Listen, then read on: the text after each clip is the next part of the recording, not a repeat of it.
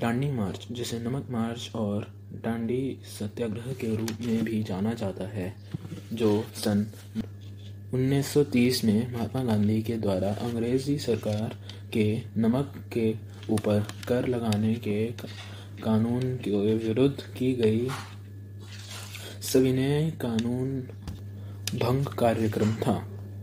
24 दिन का यह सत्याग्रह ऐतिहासिक कार्यक्रम 12 मार्च 1930 में 5 अप्रैल 1930 तक चला था, जिसमें गांधी जी समेत 78 लोगों ने अहमदाबाद साबरमती आश्रम से गाँव दांडी तक पैदल यात्रा करी थी और 6 अप्रैल 1930 को नमक हाथ में लेकर नमक विरोध कानून को भंग किया था।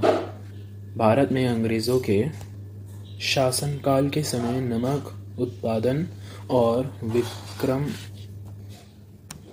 विक्रय के ऊपर बड़ी मात्रा में कर लगा दिया था और नमक जीवन के लिए ज़रूरी चीज़ होने के कारण भारतीय वासियों को इस कानून के मुक्त, से मुक्त करने और अपना अधिकार दिलवाने के लिए ये सविनय अवज्ञा का कार्यक्रम आयोजित किया गया था।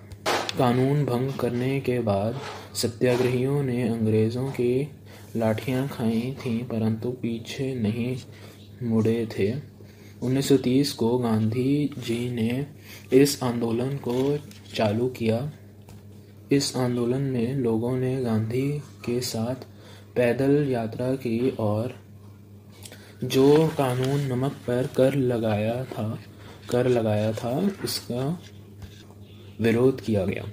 इस आंदोलन में कई नेताओं कई नेताओं को गिरफ़्तार किया गया था, जैसे राज गोलपा,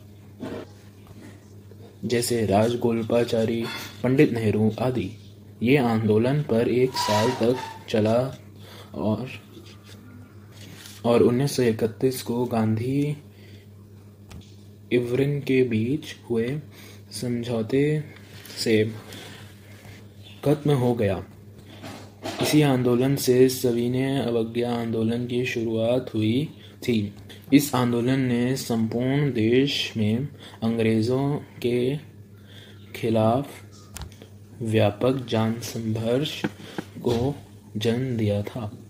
गांधी जी ने साथ सरोजनी नायडू ने नमक सत्याग्रह का नेतृत्व करा था।